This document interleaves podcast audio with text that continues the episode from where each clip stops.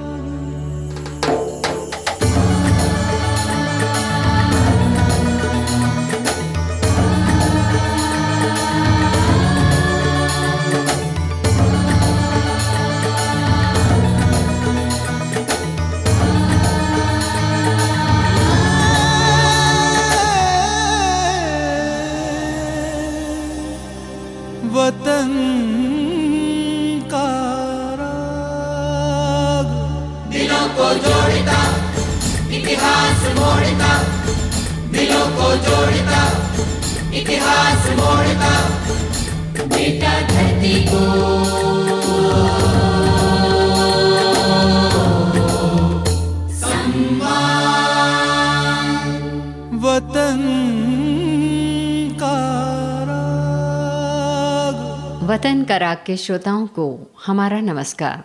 Doctor Shankar Dayal Sharma, जिनका नाम मध्य प्रदेश में ही नहीं, समूचे देश में सम्मान और आदर के साथ लिया जाता है।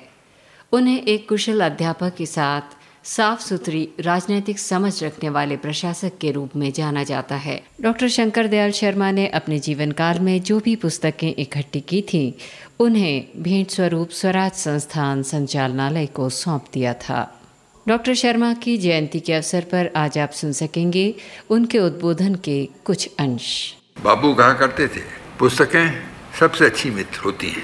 चाहे निराशा के क्षण हो या कि उभ्रम की स्थितियाँ, यदि आप पुस्तकों का सहारा लें तो स्थितियों से छुटकारा दिला सकते पुस्तकें अतीत के अनुभवों से, भविष्य का रास्ता दिखाती हैं, वर्तमान को सक्रिय करती हैं। जब भी मैं अपने पुस्तकालय में जाता था, तब बार बार मुझे इस बात का एहसास होता कि मैं कितना कम जान और कितना मुझे अधिक जानना है। और इसी लड़क में पुस्तकों की संख्या बढ़ती गई। ये धरोहर जो मैंने बड़ी मेहनत से इकट्ठी की है, इस नगर को सौंपते हुए मुझे दिली खुशी हो रही है।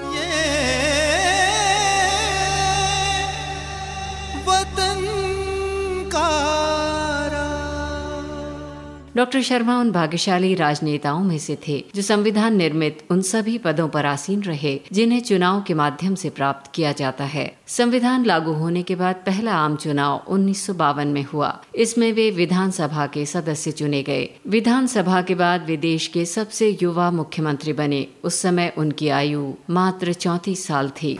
दुनिया के लोगों को आश्चर्य होता है, जिनकी दृष्टि में लोकतंत्र महज एक राजनीतिक प्रणाली है। लेकिन भारतवासियों के लिए ये एक सहज सामान्य व्यवहार है, क्योंकि लोकतंत्र सदियों से हमारी लोक चेतना का अभिन्न अंग रहा है। ऋग्वेद में स्वयं कहा गया है, यही एक ही जाति है, वो जाति है मानव की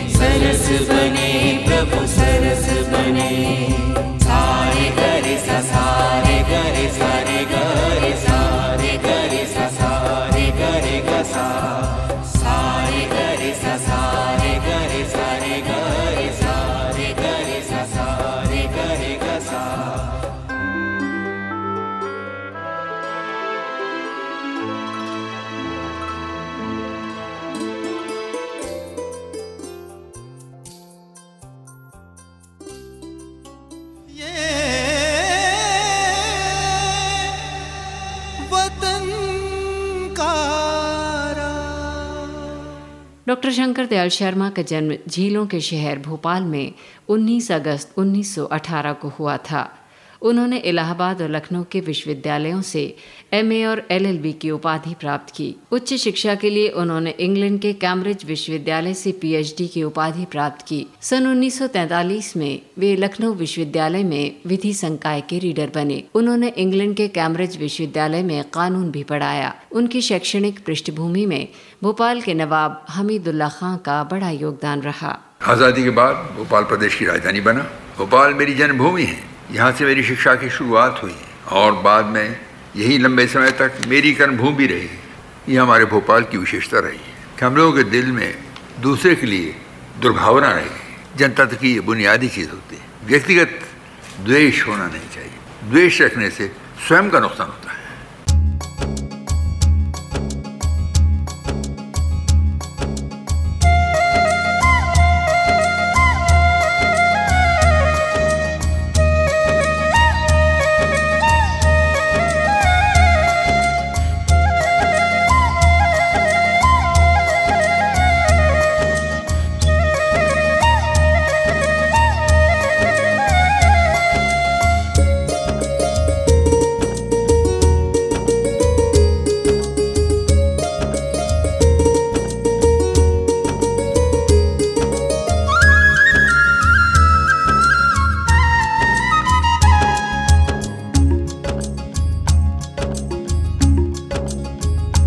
ओ देश से आने वाले बता, ओ देश से आने वाले बता, किस हाल में है याराने वतन? ओ देश से आने वाले बता, किस हाल में है याराने वतन? हाल में है याराने वतन।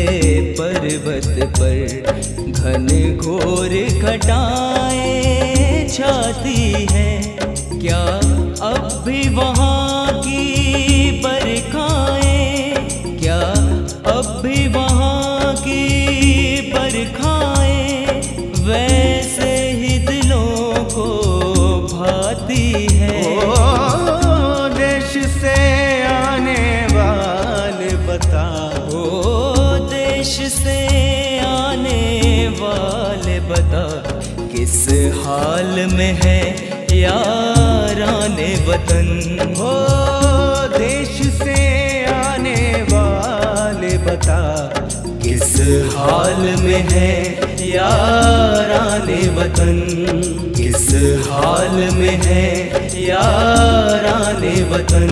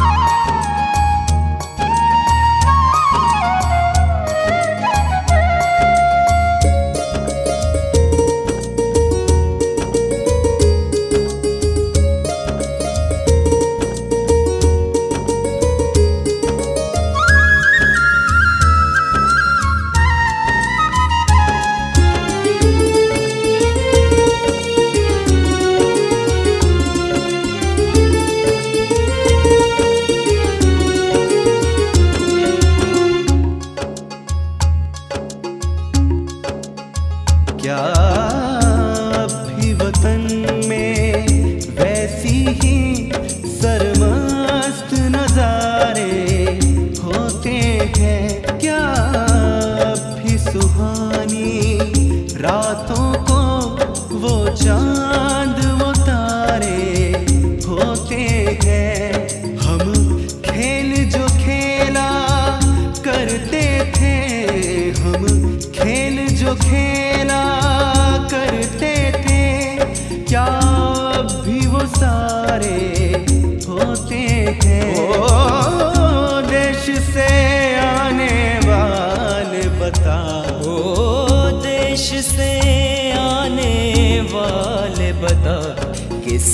हाल में है याराने वतन। हो देश से आने वाले बता, किस हाल में है याराने वतन? किस हाल में है याराने वतन?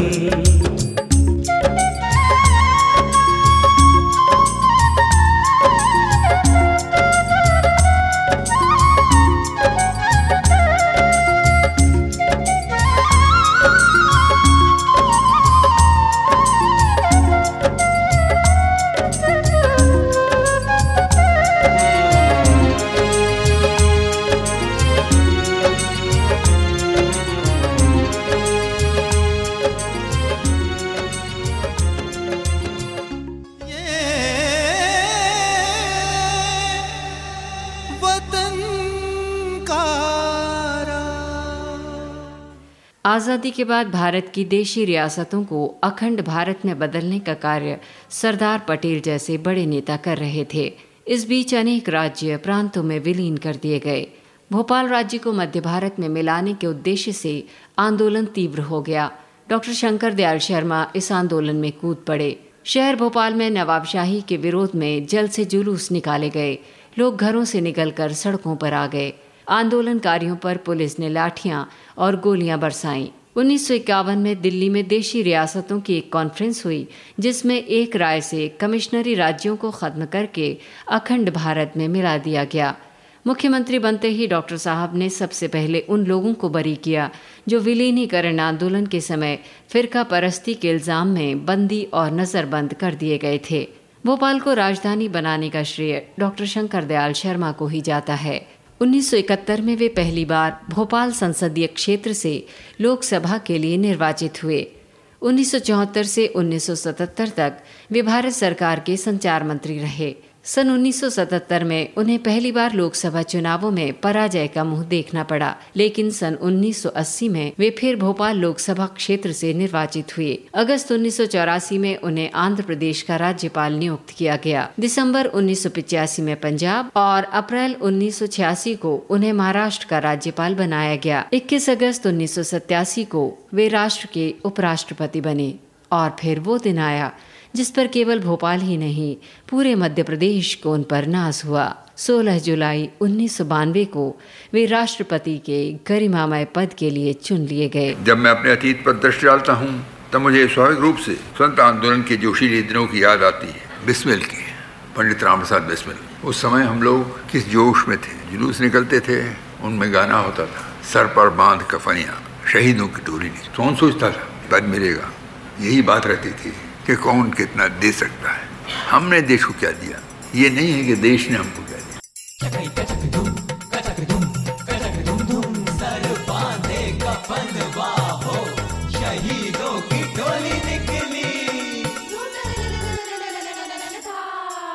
ओ सर बांधे सर बांधे कफन बाहो शहीदों की टोली निकली। सर बांधे कफन सर बांधे कफन बाहो शहीदों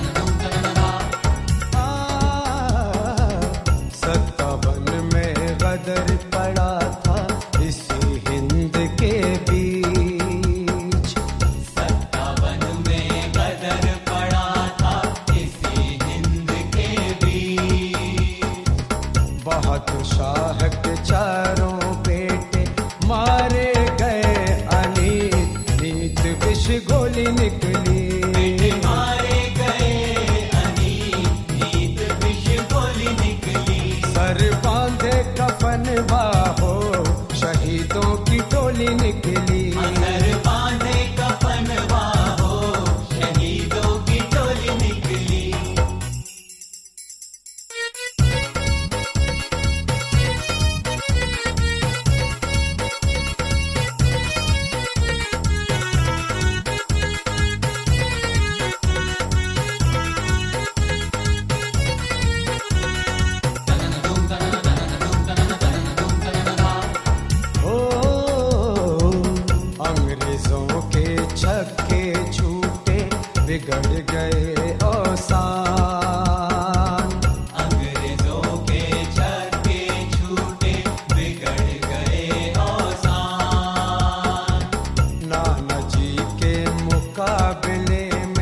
में